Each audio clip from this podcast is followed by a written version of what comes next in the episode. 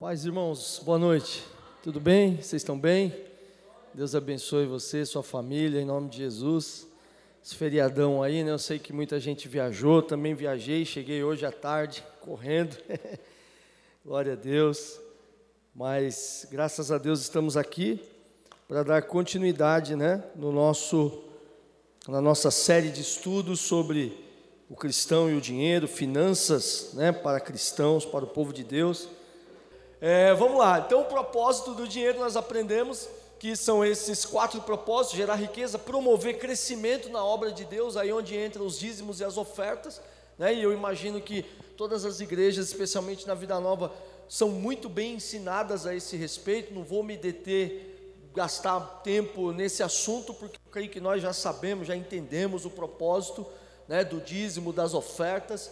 E por último a gente falou que o último propósito é ajudar os necessitados, né? Nós lemos esses textos aí, então nós aprendemos tudo isso terça passada. Hoje nós vamos dar continuidade a arrumar a casa, e eu queria falar sobre a nossa realidade aí, que ela é um pouco preocupante, tá? Nossa realidade, ela é uma realidade que, em comparação com outros países, deixa a gente preocupado, assustado, porque não dá uma perspectiva muito boa de futuro para o povo brasileiro, para a nossa nação. Quando a gente olha esses números aqui, ó, 56% das pessoas não investem, não sabem o que é investir o dinheiro. E uma das formas de você multiplicar o dinheiro é investir, não é só trabalhar. Dinheiro, você não multiplica dinheiro só trabalhando. Trabalhando em 2, 3 empregos, e empreendendo, tendo vários negócios. E você sabe que isso toma o seu tempo, isso exige dedicação. Uma das formas de multiplicar o dinheiro é investindo. E aqui no Brasil, mais de 56% das pessoas que participaram de uma entrevista em 2018, de uma associação das empresas de investimento aqui no Brasil, disseram que não investem. Mais de 50% das pessoas não investem, simplesmente. Aquele dado ali também é um outro dado assustador, viu? Só 1% dos aposentados no nosso país tem liberdade financeira. Sabe o que é isso? É gente que não depende da ajuda dos filhos para viver, é gente que não precisa continuar trabalhando, mesmo na velhice, sem saúde, já não tem mais o mesmo gás, o mesmo pique, a mesma força, sabe? São pessoas que não precisam desse tipo de ajuda e nem desse tipo de situação. Pessoas que têm liberdade financeira, ou seja, ele aposentou com qualidade de vida. O dinheiro que ele tem na aposentadoria vai suprir todas as necessidades dele, ele vai ter um bom convênio, ele vai ter dinheiro para ter uma boa casa confortável, um carro que atenda às suas necessidades, dá conforto para ele, para a sua família. Ele vai ter uma vida onde ele não passa privações, onde ele tem um bom recurso financeiro para se alimentar, para gastar com coisas que trazem prazer, qualidade de vida, experiências. Ele realiza sonhos com facilidade, não precisa da ajuda de ninguém, não precisa de dinheiro emprestado para realizar sonhos. Ele já está bem estabilizado na fase da aposentadoria. Só 1% aqui no Brasil, 1%, ou seja, de cada 100 idosos, 99 precisam ou de ajuda dos filhos, ou precisam complementar a renda trabalhando ainda na velhice, uma fase da vida onde era para eles apenas usufruir do que eles conquistaram durante a sua época de vitalidade, né? Onde eles estavam ali com todo o gás para trabalhar. Isso é assustador, viu? 64% da população está endividada aqui no Brasil. Isso é agora na pandemia, um dado mais atual, tá? Um dado mais atual, agora na pandemia, beirou 70% do país endividado, tá? Nós vamos ver aí que o salário das pessoas é muito comum sempre terminar no final do mês. Tem alguém que conhece essa história aqui? Chega dia 15, dia 20 ali, já zerou, a conta já está, né, no vermelho, já começa a beliscar o especial ali, né? As contas começam a cair, já começa a morder o especial ali, já começa, né? É complicado. E a aposentadoria da gente vai ficar cada vez mais distante, porque as regras do INSS estão mudando, né? Você viu que agora você tem uma série de regras, está aumentando a idade, está aumentando o tempo de contribuição para a pessoa poder aposentar, aumentando as carências, de quantidade de contribuições para as pessoas poderem aposentar de certa forma. Antigamente tinha que ter menos contribuições, hoje você precisa ter um número muito maior de contribuição. Então assim, nós estamos vendo que cada vez mais o INSS vai pagar menos, né? A minha mãe mesmo estava ontem conversando com ela, a gente estava lá em Água de Lindóia, ela estava falando, filho, ano que vem eu aposento, mas, nossa, quando eu fui ver, fazer as contas de quanto eu vou receber só 60% do que eu contribuo. Eu falei, meu Deus, ela é, nossa, eu contribuo, meu salário é até bom, ela é assistente social na prefeitura lá, meu salário é até bom, mas quando eu fui fazer as contas agora, eu vou receber muito pouco, meu Deus, 60%, eu vou receber nem R$1.700. Aposentar com R$1.700, trabalhou a vida toda, e agora a tendência é essa, a tendência é pagar 50% do que a pessoa contribui. Então, quem se garante no INSS para aposentar, já tem que ter isso em mente. Se você está pensando em ter uma renda de aposentadoria no futuro, você tem que saber que você vai contribuir, por exemplo, para R$3.000, mas você só vai receber R$1.500 lá na frente. E fora que lá na frente, esses R$1.500 não têm o mesmo poder de compra que eles têm hoje, por causa do efeito da inflação. Então, lá na frente, R$1.500 pode não valer quase nada, né?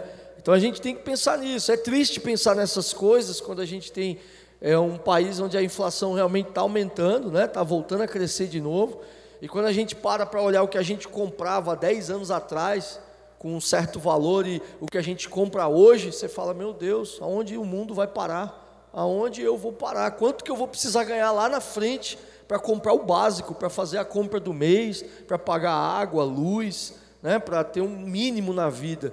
Então a gente, quando começa a refletir sobre essas coisas, acende uma luz de alerta, porque realmente o sistema em que o mundo vive é assim, ele é um sistema cruel mesmo, um sistema capitalista, ele tem esse lado negativo, né? As coisas, elas aumentam, o consumo aumenta, a demanda aumenta, o valor das coisas aumenta.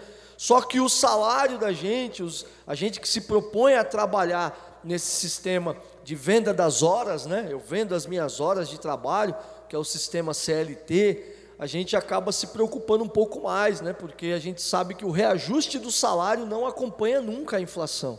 O reajuste do salário, ele não chega nem perto da inflação, ela pega todos os setores da economia, né? Aumenta tudo, aumenta todo tipo de gasto, em todas as áreas, né? Não é só, por exemplo, na área da saúde. Alguém falou, agora na época da pandemia, os convênios, o valor dos convênios foi nas alturas, mas não foi só isso. A gente está vendo aí que tudo aumentou, alimentação aumentou, transporte aumentou, combustível aumentou, tudo aumentou, né? Vestuário, tudo. Resultado que a gente deseja. A gente deseja isso aqui, ó. A gente quer usar o crédito de forma inteligente, né? A gente quer aprender a fazer isso. Como é que eu uso o crédito de forma inteligente? Até falei um pouquinho, né?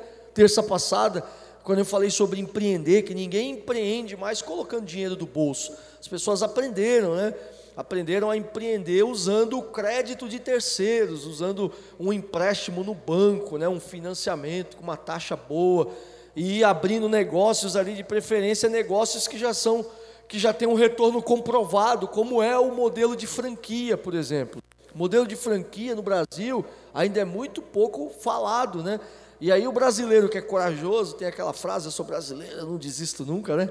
Ele vai empreender sempre na raça, né? Ele inventa abrir um negócio lá, dá na cabeça dele uma dor de barriga, um dia ele tem... Se ele é crente, então, aí pior ainda. Aí ele tem um sonho de madrugada lá, bateu aquele pratão de janta depois do culto, aí tem um sonho mirabolante, lá no outro dia ele acorda dizendo que Deus falou com ele e deu uma direção para ele abrir um negócio. Ele vai na raça, sem estudo, sem preparo, sem nada, e abre um negócio lá, abre uma portinha, vai vender roupa, vai vender, sei lá, doce, vai fazer alguma coisa. E aí, meu irmão, esse negócio aí dura 2, 3 anos no máximo, daqui a pouco ele fecha as portas de novo, põe a violinha no saco, né? E volta para aquela realidade difícil de novo. Por quê? Porque falta preparo. E uma das coisas que o empreendedor precisa aprender é usar o crédito de forma inteligente, tá? Se ele aprender isso, tem cursos no Sebrae gratuitos para empreender, e tem centenas de cursos, não são poucos não, são centenas de cursos para quem quer aprender a empreender, abrir um negócio, abrir uma empresa, né? E fazer isso para que dê certo, né? Não para daqui a 2, 3 anos fechar. Mas, ó, outro resultado que a gente quer diminuir esforço de poupança. O que significa isso? Por exemplo, você guardar um recurso para fazer uma coisa que você quer. Vamos supor que você deseja reformar a sua casa. Você tem uma casa, você quer ampliar, a sua casa ficou pequena, a família cresceu, você está precisando construir um quarto a mais, um cômodo a mais. Você quer reformar a sua casa, você vai juntar recursos para isso. Você vai falar, pô, vou juntar dinheiro um ano, por exemplo, para reformar a minha casa. E você já fez as contas, você falou, vou gastar mais ou menos 10 mil reais, vamos dar um exemplo aqui, né? Para reformar a minha casa, deixar ela do jeito que eu quero. E eu vou juntar esses 10 mil reais em um ano. Você fez as contas, você falou, pô, peraí, 10 mil reais dividido por 12 meses, eu vou gastar aí por volta aí de uns 800 e poucos reais por mês, né? Para poder ajuntar esse valor. Isso se você juntar esse valor e deixar ele guardado na conta corrente, deixar ele no colchão, debaixo da fronha do travesseiro, você vai ter que reunir esse valor, vamos dizer assim, é um valor integral, um valor que a gente chama, é um valor seco, né? Integral. Agora, se você pegar esse valor que você já sabe que vai ter que juntar todo mês e colocar ele num produto de investimento, por exemplo, um CDB, por exemplo, uma LCI, um produtinho desses de investimento que existe em qualquer banco que você trabalhar, que você tiver conta, esse dinheiro vai render juros, e o teu esforço vai ser menor, você entendeu? Ao invés de você ter que juntar 800, vamos supor, 150 reais todo mês, você vai poder juntar um valor menor. Por quê? Porque os juros vai ajudar esse recurso a chegar no valor de 10 mil antes do prazo, talvez, que você estabeleceu. Talvez com 10 meses você já tenha 10 mil reais lá. Talvez com 9 meses você já tenha 10 mil reais juntados lá. Por quê? Porque os juros ajudaram você a ter que se esforçar menos para poupar. Você é obrigado a fazer um esforço de poupança menor quando você conta com a força dos juros. Por isso que eu falei que é um problema. Mais de quase 60% das pessoas que participaram da pesquisa da Ambima lá em 2018 falarem que não investem. Porque são 60% de pessoas que vão planejar uma coisa e vão ter que ralar pra caramba para alcançar aquele objetivo, para poupar, para guardar dinheiro, sendo que tem um monte de possibilidade da pessoa contar com a força dos juros para multiplicar o dinheiro que ela poupa todo mês e ajudar ela a chegar no objetivo antes do tempo. Amém? Vocês entenderam, irmãos? Então, essa coisa da gente, é que, sabe o que a gente tem, o nosso maior problema é a falta de conhecimento, aí fica todo mundo com medo, ah, mas eu vou fazer isso, ah, mas se eu perder meu dinheiro tudo, ah, mas será que isso aí é pirâmide, ah, mas será que isso aí é... Não, irmão, não é pirâmide, não tem nada disso, não, nós estamos falando de, o banco, ele precisa de dinheiro para trabalhar, a atividade do banco é usar dinheiro das pessoas, é emprestar dinheiro, é ganhar na diferença. Então ele paga juros para as pessoas que querem deixar ele usar o seu dinheiro. Então eu empresto o meu dinheiro para o banco, eu alugo o meu dinheiro para o banco. Ó, banco, eu vou deixar aí, ó, 10 mil reais aí nesse produto aí chamado CDB, então é um contrato que eu faço com o banco. Eu falo, ó, banco, eu vou te alugar 10 mil reais do meu patrimônio, e você está me prometendo quanto de volta? Ah, eu te prometo dar 0,5% ao mês para você desse valor. Tudo bem, eu aceito. Então eu deixo os meus 10 mil lá, alugo para o banco pega esses 10 mil, repassa no empréstimo consignado a 1,5%, repassa, por exemplo, num empréstimo de cheque especial a 6%. Quanto que o banco ganhou?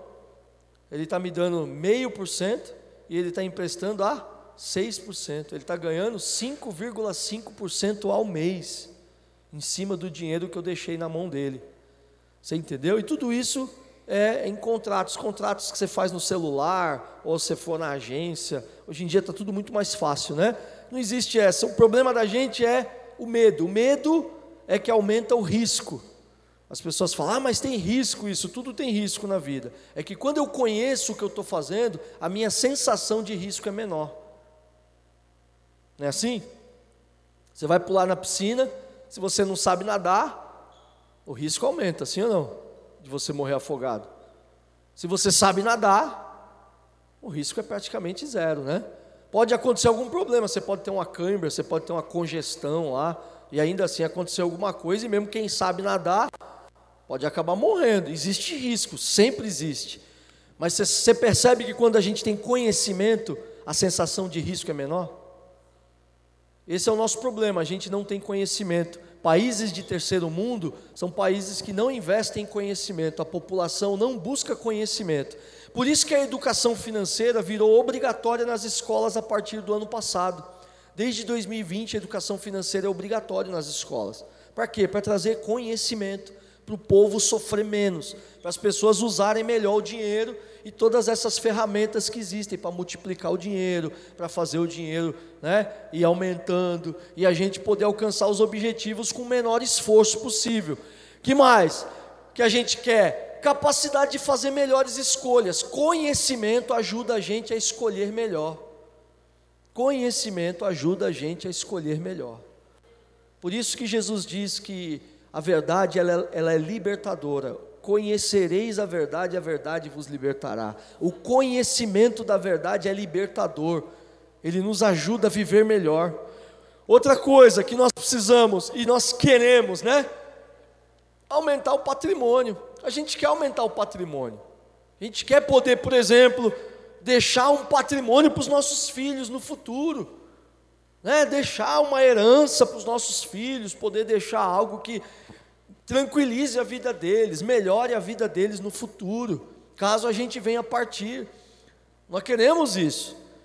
E a gente aprendendo, conhecendo esse universo, né, que é a educação financeira, por exemplo, nós aprendemos como aumentar o patrimônio da gente. Como é que a gente faz para que o nosso dinheiro multiplique? Como é que a gente faz para que os nossos bens valham mais? Tudo isso a gente aprende com a educação financeira. O que mais? Sair do endividamento também. A Bíblia diz em Romanos que a gente não pode dever coisa alguma, né? Romanos capítulo 8, que diz assim: a ninguém devais coisa alguma, a não ser o amor. Então, irmão, sobre o cristão pesa ainda mais isso, hein? Essa coisa de que o crente não pode dever, não, irmão. Sabia disso? O crente não pode ficar devendo, não.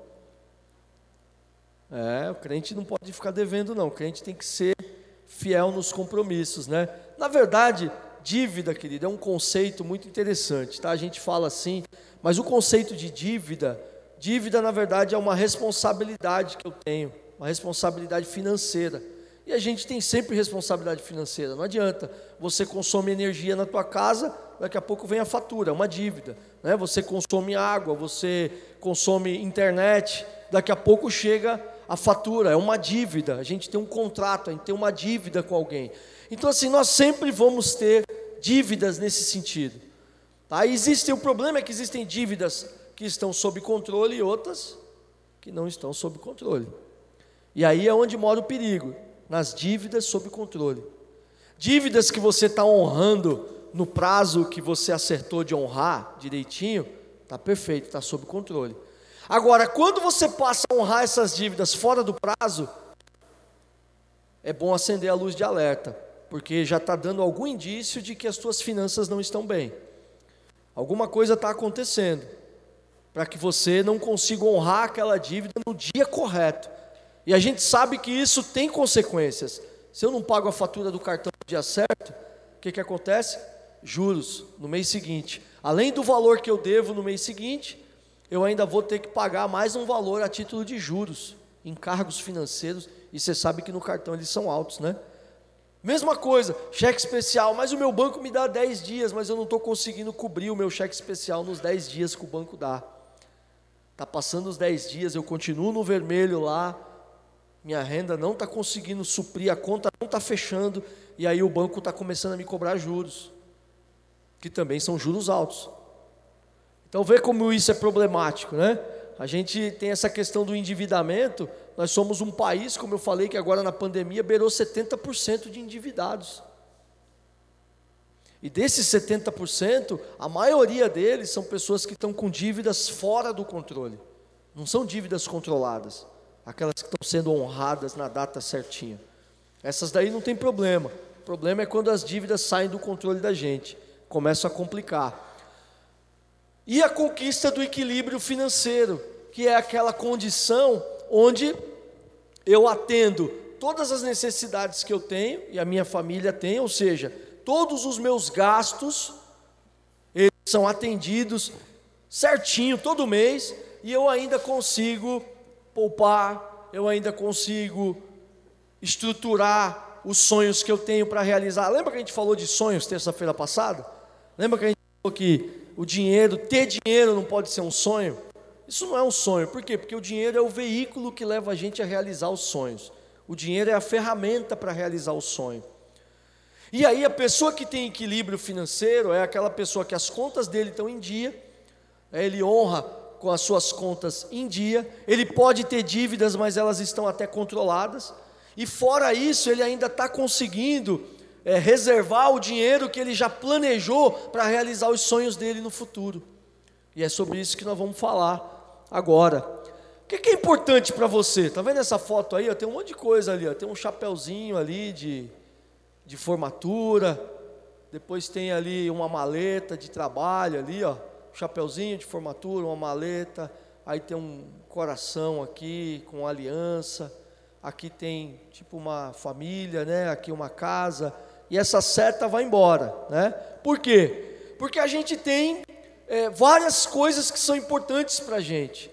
A carreira é importante, a gente tem a família é importante, não é verdade? Quem não tem uma casa e quer ter uma casa, é importante para essa pessoa ter uma casa.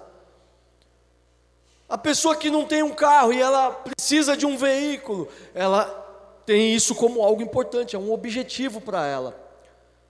Para os gregos, felicidade estava em três coisas, em estar com aqueles que você ama. Felicidade estava em também poder ter tempo, era felicidade para os gregos também.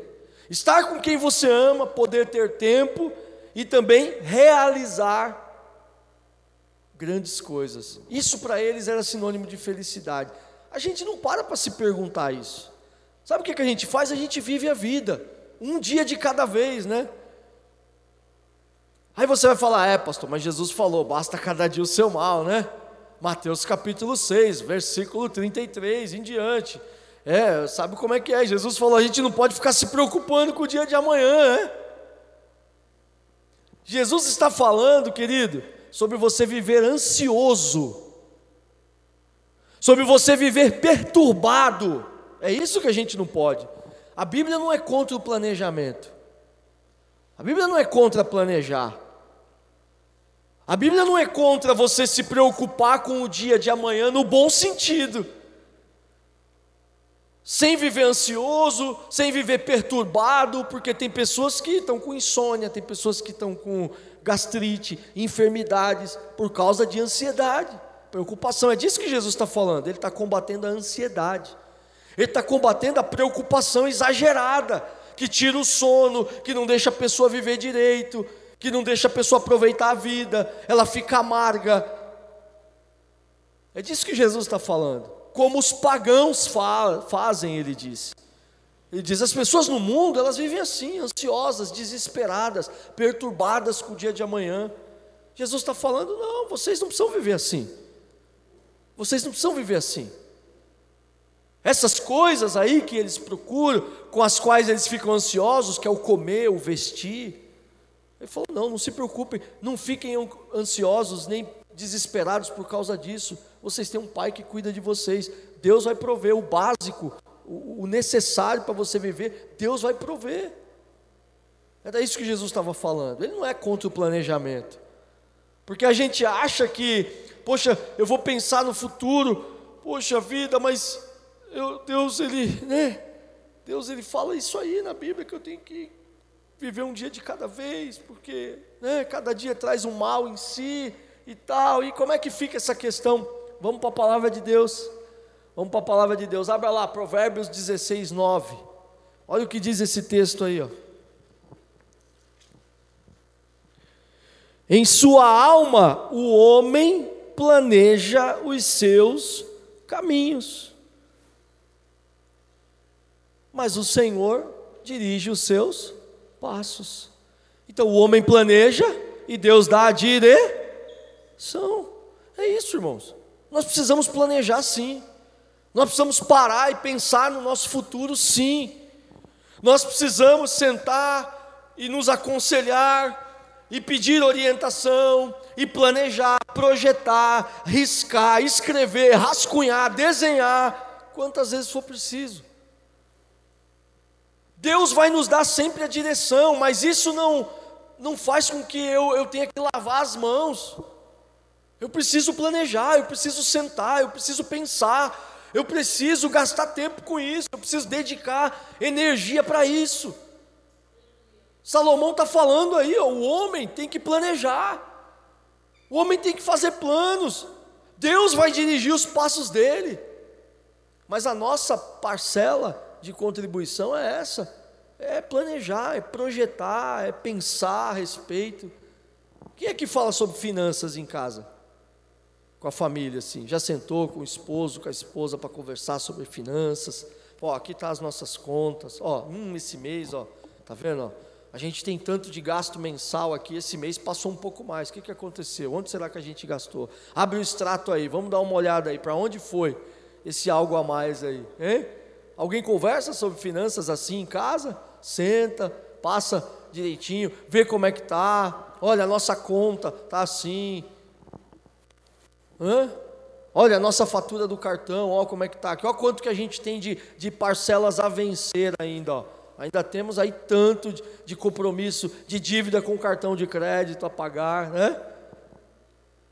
Querido, a gente precisa conversar sobre finanças, a gente precisa falar sobre isso. Precisa sentar em casa, conversar com a família, com os filhos, conscientizar os filhos a respeito do que está acontecendo com as finanças da casa, para que todo mundo esteja ciente do que está acontecendo, para que todo mundo sente e fique a par daquilo que está sendo planejado. Olha, a gente planejou fazer uma viagem daqui a um ano, o que está sendo feito para essa viagem sair do papel? Ah, nós estamos planejando aí de comprar o nosso carro e tal, mas o que está sendo feito para isso sair do papel? Todo mundo conversa sobre isso? Sabe o que a gente faz, nós cristãos? A gente espiritualiza tudo. A gente acha que não tem que planejar, a gente espiritualiza. Não, Deus sabe, pastor, o desejo do meu coração. O irmão fala assim, né? A gente é muito espiritual, né? Deus sabe o desejo do meu coração, Ele conhece. O salmista diz no Salmo 139, Ele sonda e conhece. É assim que a gente fala, né? A gente espiritualiza tudo. Não, Deus sabe, aí eu não preciso planejar, não preciso conversar com a esposa, não precisa falar com os filhos, não precisa sentar, fazer as contas, ter um controle. Não, Deus sabe de tudo, e aí vai, é onde a bagunça começa, né? A gente acha que por ser fiel nos dízimos, por ser um ofertante, eu não preciso fazer mais nada, eu não preciso disso aqui. Por quê?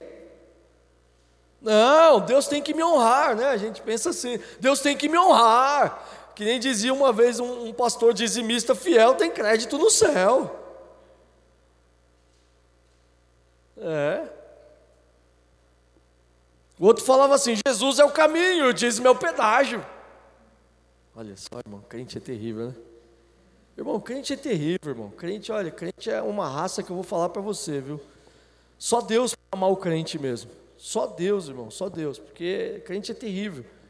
E a gente espiritualiza tudo, a gente acha que Deus tem a obrigação de fazer as coisas acontecerem só porque nós somos dizimistas e ofertantes.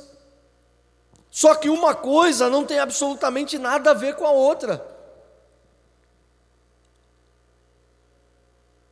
As pessoas prosperaram na Bíblia porque, além de serem dizimistas e ofertantes, elas foram inteligentes.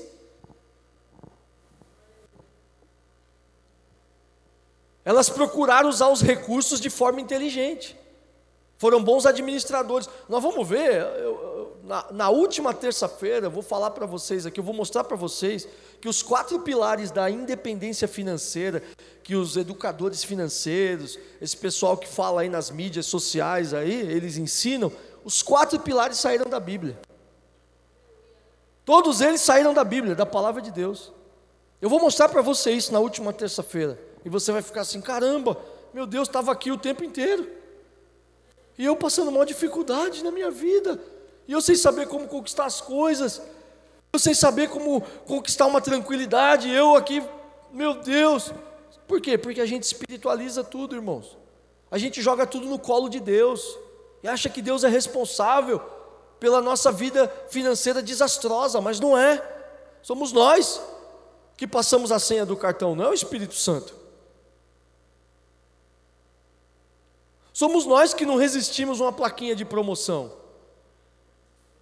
Somos nós que vamos na loja pagar a fatura de um cartão e voltamos cheio de sacola. Não é Deus que faz isso, é a gente. Você entendeu qual é o problema? Como a gente acaba espiritualizando tudo, ao invés de cair em si e falar, não, peraí, eu preciso aprender sobre isso daqui.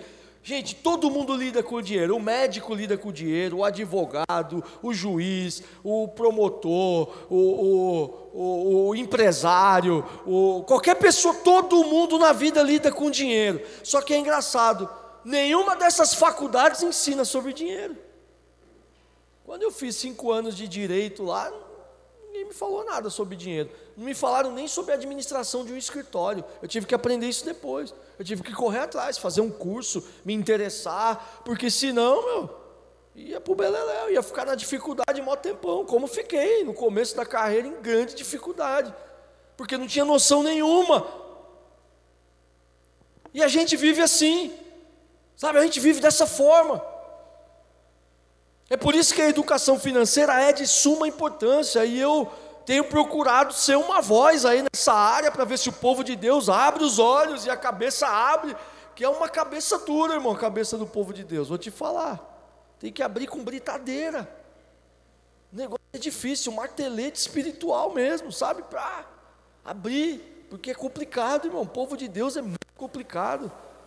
Um dos grandes problemas é esse, é espiritualizar tudo, é tacar na conta de Deus, sabe, é achar que é só ser dizimista e ofertante e está tudo certo, depois ainda vai reclamar com Deus, é todo descontrolado nas finanças, gasta o que vive uma vida que não pode viver, e depois põe a conta em Deus, depois vem reclamar com o pastor, o diabo está me perseguindo, pastor.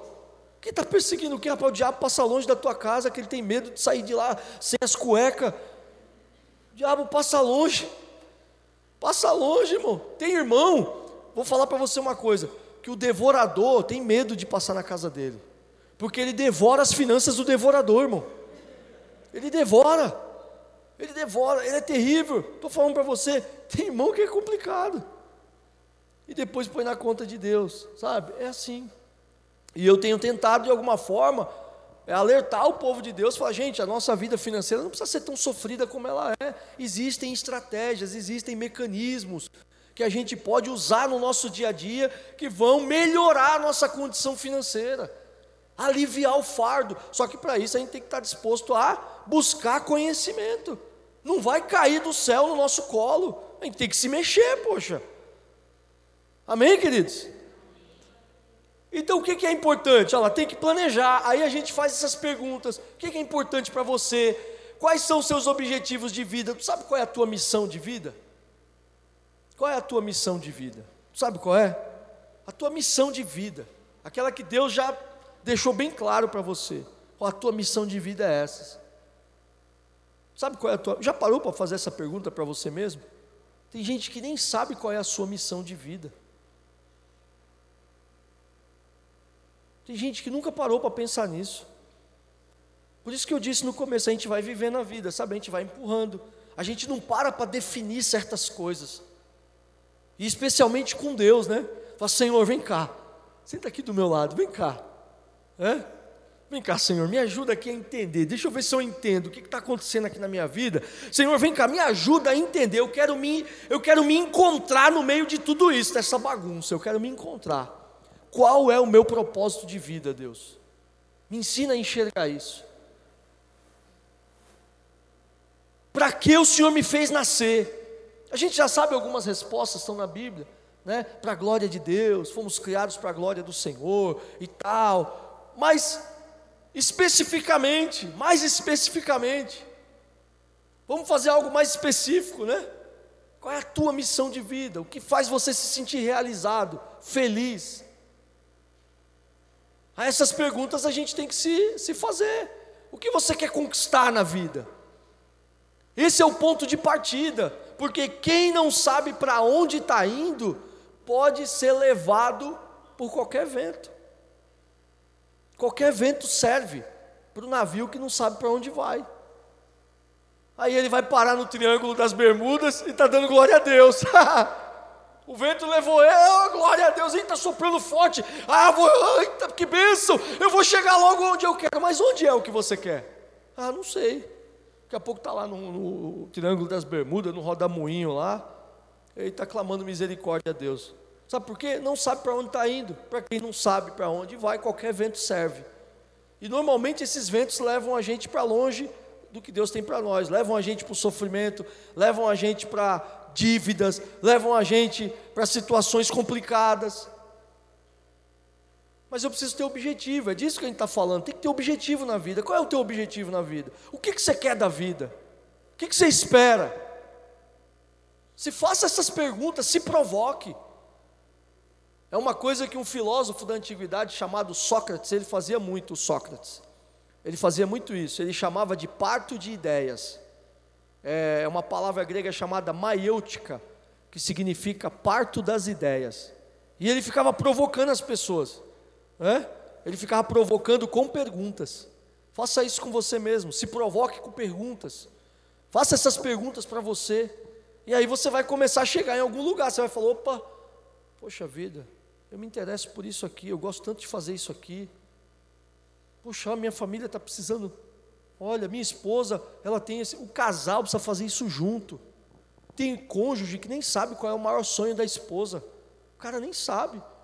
Eu já perguntei para vários homens. Já, sabe qual é o sonho da tua esposa, o maior sonho dela? Aí ele.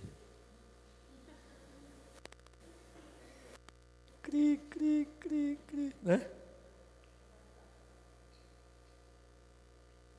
Casada há 10, 15 anos, 20 anos, não sabe qual é o maior sonho da esposa. Você vê que não tem diálogo, e muito menos sobre finanças, sobre sonhos, sobre o que é importante. Olha lá. Aí, vamos lá, um plano bem detalhado tem maior chance de acontecer, porque se você tiver realmente, souber para onde vai, já defini para mim. Olha, pastor, eu já vi que minha missão é ajudar pessoas através do conhecimento. Seja do conhecimento de Deus, seja do conhecimento de outras áreas da vida. Essa é a minha missão. Eu me sinto realizado, eu me sinto bem quando eu vejo alguém dando um depoimento, quando eu vejo alguém dizendo, olha, o conhecimento que você me deu transformou a minha vida, olha, me ajudou, olha isso, olha aquilo. Poxa, me dá uma sensação de que, é para isso que eu nasci. É para isso que eu nasci. O outro vai se sentir realizado de outra forma. Mas quando você tem um plano, quando você está planejado, quando você está direcionado, querido, você sabe muito bem aonde você quer chegar. E aí fica tudo mais fácil, né? A gente costuma dizer, aí tem vários planos, né? Por exemplo, ser promovido, né? Viver uma grande paixão. Aí os jovens solteiros dizem, glória a Deus, é de Deus, pastor, olha Deus confirmando aí, né? Aleluia. Emagrecer, né? Às vezes tem algumas pessoas que querem emagrecer, né? Eu não ouvi um glória a Deus agora, mas eu sei que tem. Viajar, pessoas que querem, né? Não criar desculpas, enfim, tem algumas coisas, né? Um sonho mais uma lista de ações é só uma ideia que você tem. Eu tenho um sonho, fica tudo muito abstrato, sabe? Mesmo que você tenha uma lista de ações, você pensa assim, puxa vida, para eu conquistar esse sonho, por exemplo, eu queria conhecer, tem gente que fala assim, minhas filhas, uma hora, puxa pai, eu queria fazer missões na Disney. Eu falava, missões na Disney, é legal, lá é legal fazer missões, né? A minha pequenininha falou, já está com 12 anos, já a Alice, ela tirando sarro, né, falando, pai, eu queria fazer missões na Disney. Eu falei, você é uma missionária inteligente, hein? Beleza, mas enfim, você tem uma lista de ações ali para chegar nesse sonho. Até aí é uma ideia bacana. Você tem um sonho de empreender. Poxa, eu tenho um sonho de, por exemplo, ter uma doceria. Eu tenho um sonho de montar uma doceria, que bacana. Você sabe que para ter uma doceria, de repente você precisa alugar um espaço, né, comprar um balcão bonito, comprar um maquinário, um forno, algo mais industrial, sei lá, você até tem uma listinha na cabeça ali, né? É uma ideia por enquanto, mas sabe quando que isso vai melhorar? Quando virar isso aqui, ó, quando virar um plano. Sabe como que vira plano? Quando a ideia, ela ganha um prazo para acontecer ali, ó, um prazo, e também quando tem uma estimativa de quanto vai custar para que esse plano aconteça. Aí virou um plano. Agora saiu daquela coisinha fantasiosa, só daquela fantasia, sabe, que fica na nossa mente durante anos às vezes. Saiu e agora virou um plano de verdade. Agora sim, eu tenho um prazo para acontecer e eu tenho uma estimativa de custo. Isso é um plano. Você percebe como é diferente? Eu já fui atrás, eu já orcei tudo que precisa para essa minha viagem para a Disney. Quanto sai o passaporte, quanto custa o visto, quanto estão as passagens. Eu já fui ver quanto que é a minha estadia lá, uma semana pelo menos. Eu já sei quanto que eu vou gastar para ir no parque lá, 1, 2 vezes na semana. Eu já calculei tudo isso, passo a passo, eu já sei tudo que eu vou gastar lá. Eu já sei quanto custa um aluguel de um espaço num lugar bacana aqui na cidade, movimentado, onde a minha doceria vai ser vista. Eu já vi quanto é que custa o fogão industrial, um balcão. Eu já vi quanto é que vai custar toda a parte de fornecimento ali da matéria-prima. Eu já sei quanto eu vou gastar com propaganda. Eu já vi quanto que eu vou gastar para fazer a fachada da minha loja. Enfim, aí vai. Você vê como é diferente? E eu já sei em quanto tempo eu vou fazer isso. E aí você estabelece esse plano. Agora, em relação ao prazo aqui, ó, tem uma coisa que eu quero falar com vocês. É isso aqui, ó. Prazo existe curto prazo, até 2 anos. Objetivos de curto prazo são objetivos de até 2 anos que você quer alcançar. Ah, eu quero trocar de carro em 2 anos. Objetivo de curto prazo. Quero trocar o meu carro. 2 anos. Então você vai utilizar um planejamento, você vai poupar o valor que você sabe que vai ser necessário para trocar de veículo, porque você vai dar o seu e provavelmente vai ter que pagar uma diferença para adquirir um veículo mais novo, e você já calculou essa diferença e já diluiu nesses 2 anos. É isso que você vai fazer. Você percebe que com planejamento a gente enxerga melhor as coisas, fica mais fácil de você conquistar. Ah, pode acontecer um imprevisto no meio do caminho? Pode, imprevisto sempre pode acontecer.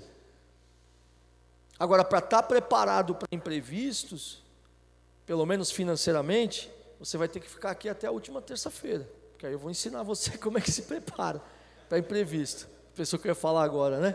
Não vou falar agora não. Médio prazo, de 2 a 5 anos, um objetivo que você pode alcançar de 2 a 5 anos, é algo de repente um pouco mais caro, que custa um pouco mais, aí é um objetivo de médio prazo, e tem um objetivo de longo prazo, que é objetivos acima de 5 anos, aí normalmente, por exemplo, vou poupar para a faculdade do meu filho ainda é pequeno, eu faço até uma conta no curso de educação financeira, que eu ministro, e eu apresento uma conta para o pessoal, de uma família que começou a poupar para um recém-nascido, né, R$100 todo mês, sem reajuste nenhum, e eles depositaram R$100 numa conta, desde que aquela criança nasceu até 18 anos de idade, e garantiram que eles depositavam numa conta, claro, essa conta tinha um produtinho de investimento lá, vamos supor que tinha um CDB que pagava 10% ao ano, vamos supor, tá? Um CDB lá de 0,80 e pouco ao mês, tá? Que no final dava 10% ao ano de rendimento de juros sobre aquele valor depositado. E eles só garantiram isso, garantiram que esse valor de R$100 mensal, que foi depositado durante 18 anos, ficasse depositado numa conta com um produto de investimento que estava multiplicando aquilo ali 10% ao ano, tá? Com 18 anos, tinha R$58 mil naquela conta. Um pouco mais de R$58 mil. Esse cálculo é feito usando-se simuladores de investimento. Um pouco mais de R$58 mil. Para você ter uma ideia, como que os juros, o fato de você utilizar os recursos que estão disponíveis aí, ó, nos bancos, nos mercados, esse tipo de aluguel de dinheiro, né? Tá bom, eu deixo meu dinheiro aí, mas me dá alguma coisinha de volta, porque eu sei que tu vai usar meu dinheiro, bancão. Eu sei que tu vai usar minha grana, então me dá alguma coisinha de volta, eu não vou deixar meu dinheiro à toa aí, não. Gente que deixa dinheiro em conta corrente, está perdendo a oportunidade de ganhar dinheiro, o dinheiro está na conta corrente, parado, o banco está emprestando teu dinheiro, à torta e à direita, tu não está ganhando nada, irmão. É... Porque tu acha que aqueles números virtual lá, que está lá na tua conta, o dinheiro está congelado no cofre do banco, é? Tu acha? Sabe de nada, inocente. Filho, o banco está usando teu dinheiro à torta e à direita, não está ganhando nada. O dinheiro está na conta. Se está na poupança, até ganha uma merrequinha, mas não ganha, essa merrequinha não ultrapassa nem a inflação do mês. Ou seja, o dinheiro desvaloriza na poupança ainda. Mas aí, com um pouquinho de conhecimento, você vai ver que tem um CDBzinho, um CDB que paga por 200% do CDI, que aí já paga alguma coisa acima da inflação, já faz o teu dinheiro render um pouquinho melhor, entendeu? E aí, com um pouquinho de conhecimento, você vai aprendendo que tem coisas simples que você contrata no celular ali, que você pode pôr o teu dinheiro para não ficar parado para trabalhar e ajudar você a ir mais rápido para os teus sonhos. Maravilha? Deixa eu ver. Então vamos tirar os sonhos do papel. Vou passar um exercício para vocês aí, ó. Vou passar um exercício para vocês. Esse exercício aqui, deixa eu tomar um gole d'água aqui. Nos atendimentos de planejamento financeiro que eu faço. E aí a gente passa alguns exercícios, né, para a pessoa, para poder extrair ali algumas coisas que às vezes a gente precisa, irmão. Dá uma apertada, sabe aquela espinha feia que fica na ponta do nariz, assim, aqui, mó tempão, né? Parece até que ela está pulsando, assim, né? Às vezes precisa dar uma espremida para sair, né? O exemplo não foi assim o mais, né? Mas você entendeu, né? Você entendeu. Às vezes precisa dar uma apertadinha para sair. E aí a gente tem algumas... técnicas que a gente usa para poder ajudar a pessoa a extrair de dentro dela os sonhos dela, os objetivos de vida dela. Essa aqui é uma delas, tá? A gente passa aqui, ó, essa relação aqui. O que você vai fazer? Você vai pegar ali, na verdade, no planejamento financeiro, a gente vai, junto com o cliente ali, tentar extrair os 10 maiores sonhos. Irmãos, eu percebi uma coisa, tem gente que não sonha. Sabe o que eu percebi? Tem gente que não sonha. Aí a pessoa pega assim, primeira coisa, nossa, mas tudo isso, 10? 10 sonhos? Eu falo, pô, tu não tem 10 sonhos na vida? Nossa, muita coisa. Aí eu falo, vou pegar mais leve com os irmãos lá, vou colocar 5 só, tá? 5 sonhos. Os seus 5 maiores sonhos da sua vida. Coloca lá, irmão. Por você pensar, ah, mas não é bobagem, não é bobagem. Ah, eu queria o emprego dos meus sonhos, é esse.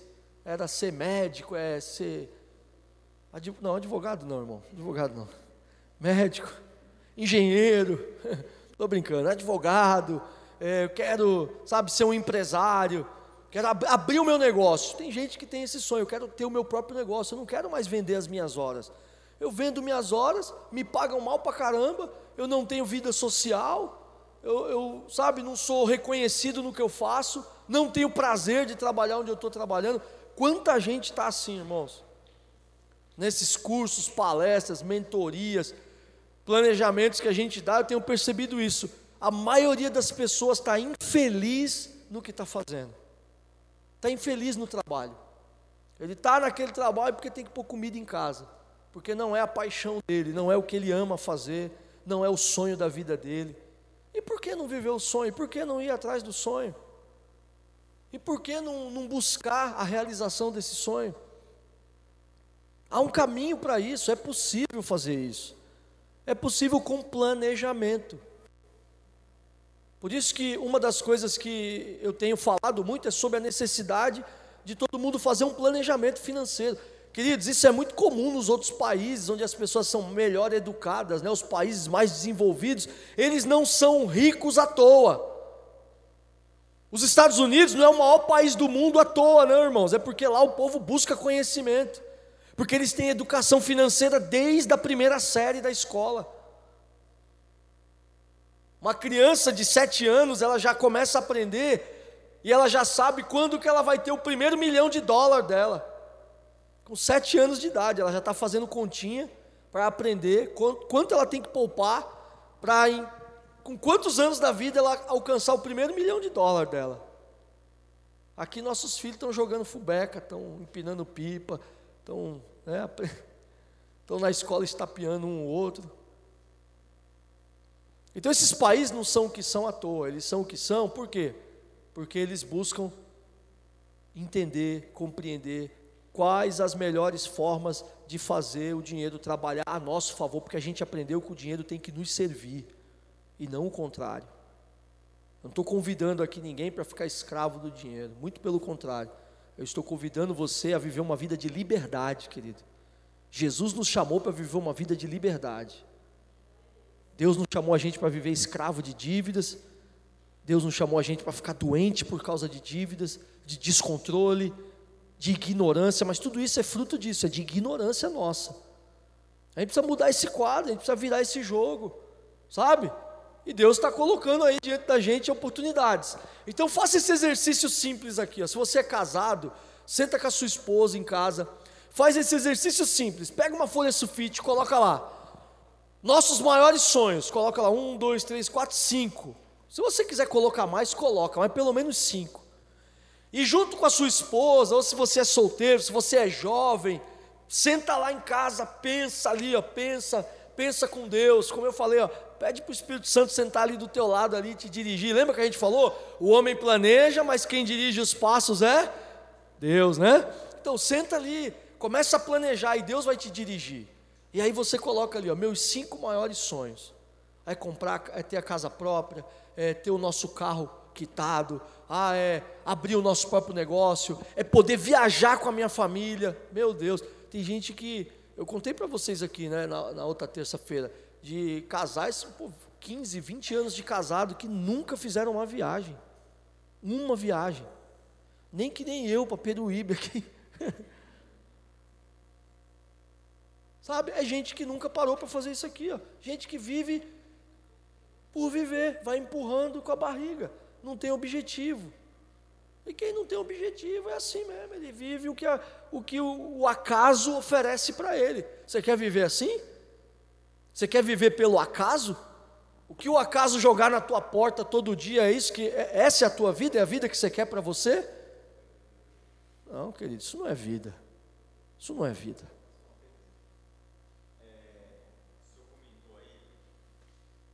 O senhor comentou sobre a pessoa ela ter sonhos e de repente um dos seus sonhos pode ser aí de ter o seu próprio negócio. Sair, né? Parar de vender as suas horas, foi o termo que o senhor usou. E quando a pessoa ela tem o seu próprio negócio, só que ela acaba sendo escrava do seu próprio negócio também.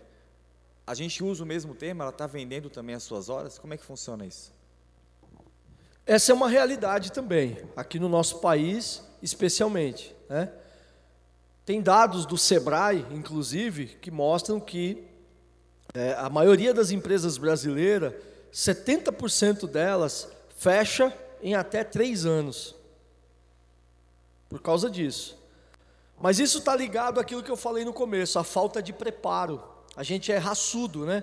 O brasileiro, ele começa tudo muito na raça, no ímpeto. O cara teve uma ideia mirabolante, no outro dia ele está lá, quer fazer, pega o pior crédito possível. O cara, para abrir o negócio, o que ele usa? O cartão de crédito. Ele pega e passa o cartão, aí sai comprando tudo para abrir a loja dele no cartão de crédito. O pior crédito que possa existir é o do cartão de crédito.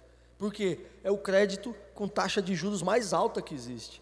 Ou ele pega o especial, rapa o cartão, rapa o especial, pega, dá uma de louco, vai, sobe lá em São Paulo, compra maquinário, faz não sei o quê, sai que nem um doido, e vai e abre o negócio dele. É por isso que ele vira escravo do negócio, porque ele faz sem preparo, ele faz sem um treinamento para aquilo. E como eu disse, se você entrar hoje no site do Sebrae e fazer um cadastrinho lá gratuito, você tem acesso a centenas de cursos gratuitos sobre como abrir uma empresa, como gerenciar ela, como cuidar, para que isso não aconteça.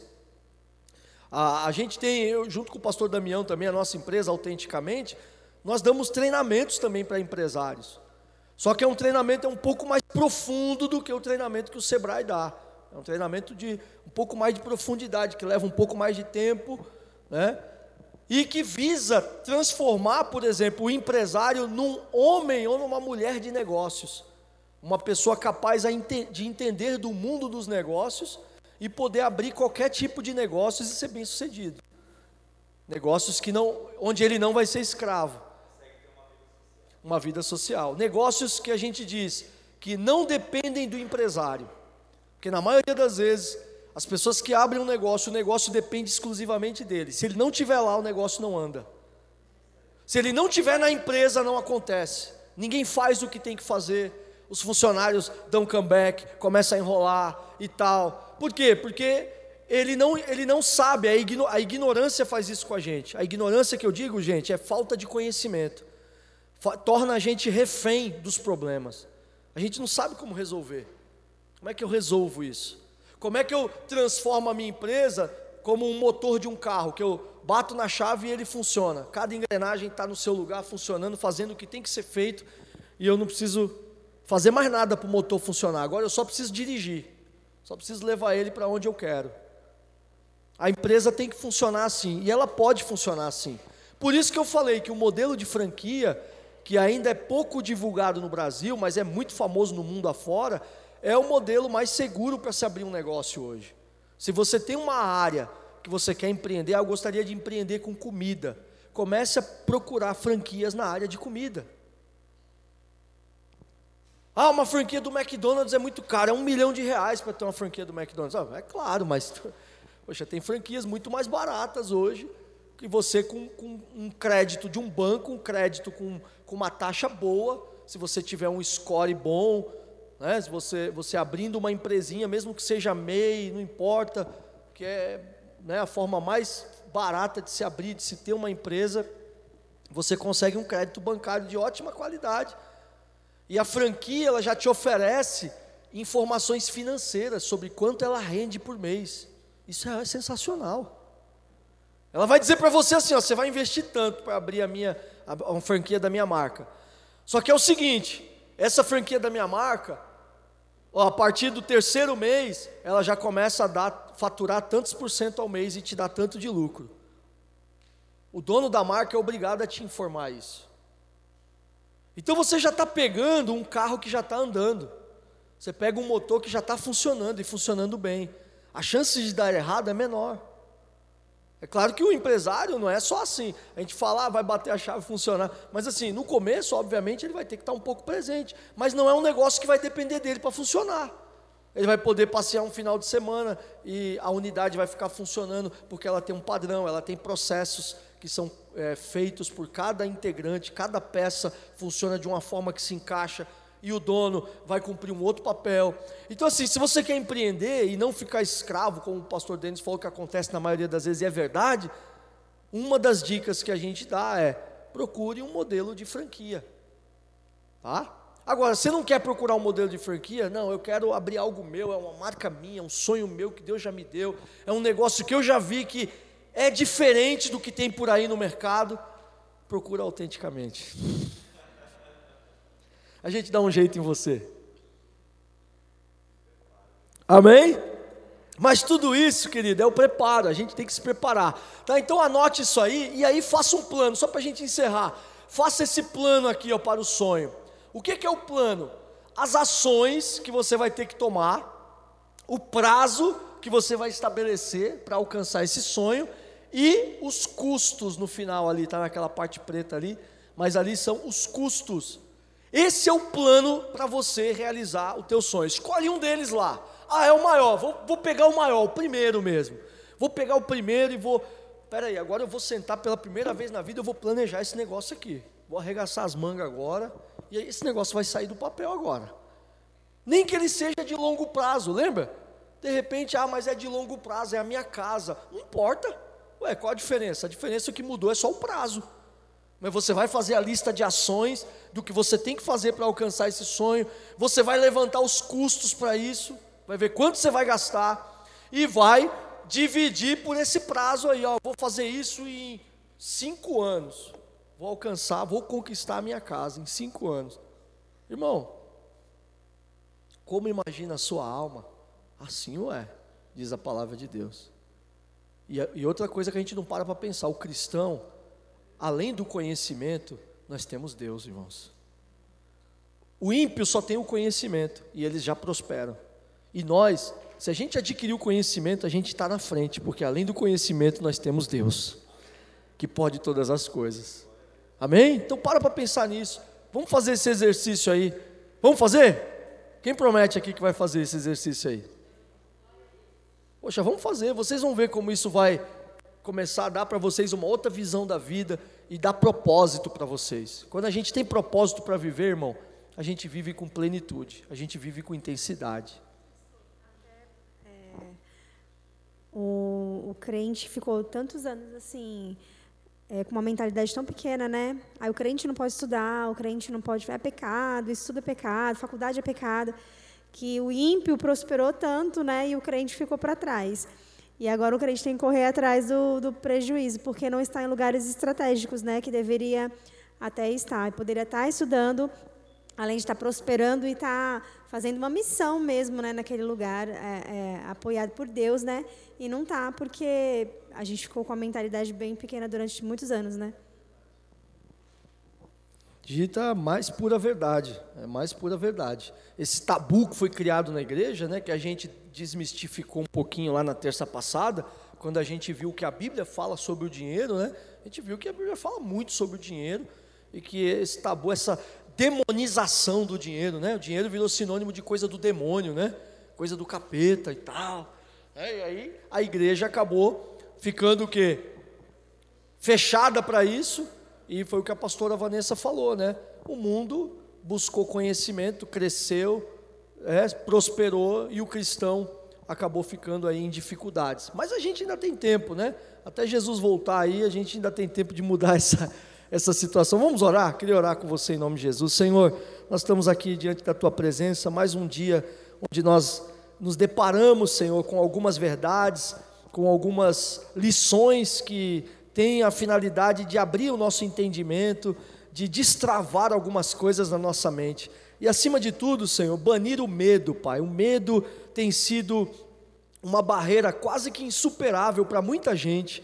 O medo do conhecimento, o medo de estudar, o medo de crescer. Senhor, nós precisamos superar isso, Pai, em nome de Jesus. Derruba essa barreira na nossa mente, Senhor, esse pensamento de pessimismo, de que não vai dar certo, de que não vamos conseguir, de que é um sonho inalcançável. Meu Deus, todas essas mentiras que Satanás sopra no nosso ouvido, de que nascemos para sofrer mesmo, para viver com dificuldade, que tudo para a gente tem que ser com muita dor, com muito choro, com muito sacrifício. Senhor, derruba essas mentiras, põe para longe, Senhor, todas essas falas do inimigo, Pai. O Senhor nos deu a capacidade, Senhor, de crescer, de frutificar. O Senhor nos deu a capacidade, meu Pai, de viver uma vida plena, abençoada. Para isso, Deus, nos desperta para os propósitos que o Senhor tem para nós. Sabe, Senhor, os nossos sonhos, eles são os Teus sonhos, Pai. Nós somos dirigidos por Ti. Então, quando nós sentarmos, meu Deus, para planejar, não deixa faltar a direção do Teu Espírito ali, para que a gente cumpra a nossa missão em Ti. A diferença, Senhor, entre nós e as pessoas no mundo é que a missão deles não tem o Senhor. No propósito de vida deles não há nada que se conecte contigo, mas o nosso propósito de vida, ó Senhor, a nossa missão de vida, ela foi dada pelo Senhor quando o Senhor nos gerou no ventre da nossa mãe. Pai, nos ajude a enxergá-la com clareza, a entender que para isso fomos chamados, que esses sonhos que o Senhor tem colocado, que tem ardido no nosso coração, não são coisas malignas, não, são sonhos que têm vindo do coração do Senhor, para trazer felicidade para nós, para nossa família, para os nossos filhos, para as pessoas à nossa volta, para o Teu reino, para a Tua obra. Pai, que nós possamos enxergar isso, ó Senhor, de uma maneira muito clara. Teu Espírito nos ajude, o Senhor nos liberte das cadeias da ignorância, para que nós possamos viver uma vida financeira plena, em nome de Jesus. Amém, amém, queridos. Deus abençoe a sua vida em nome de Jesus.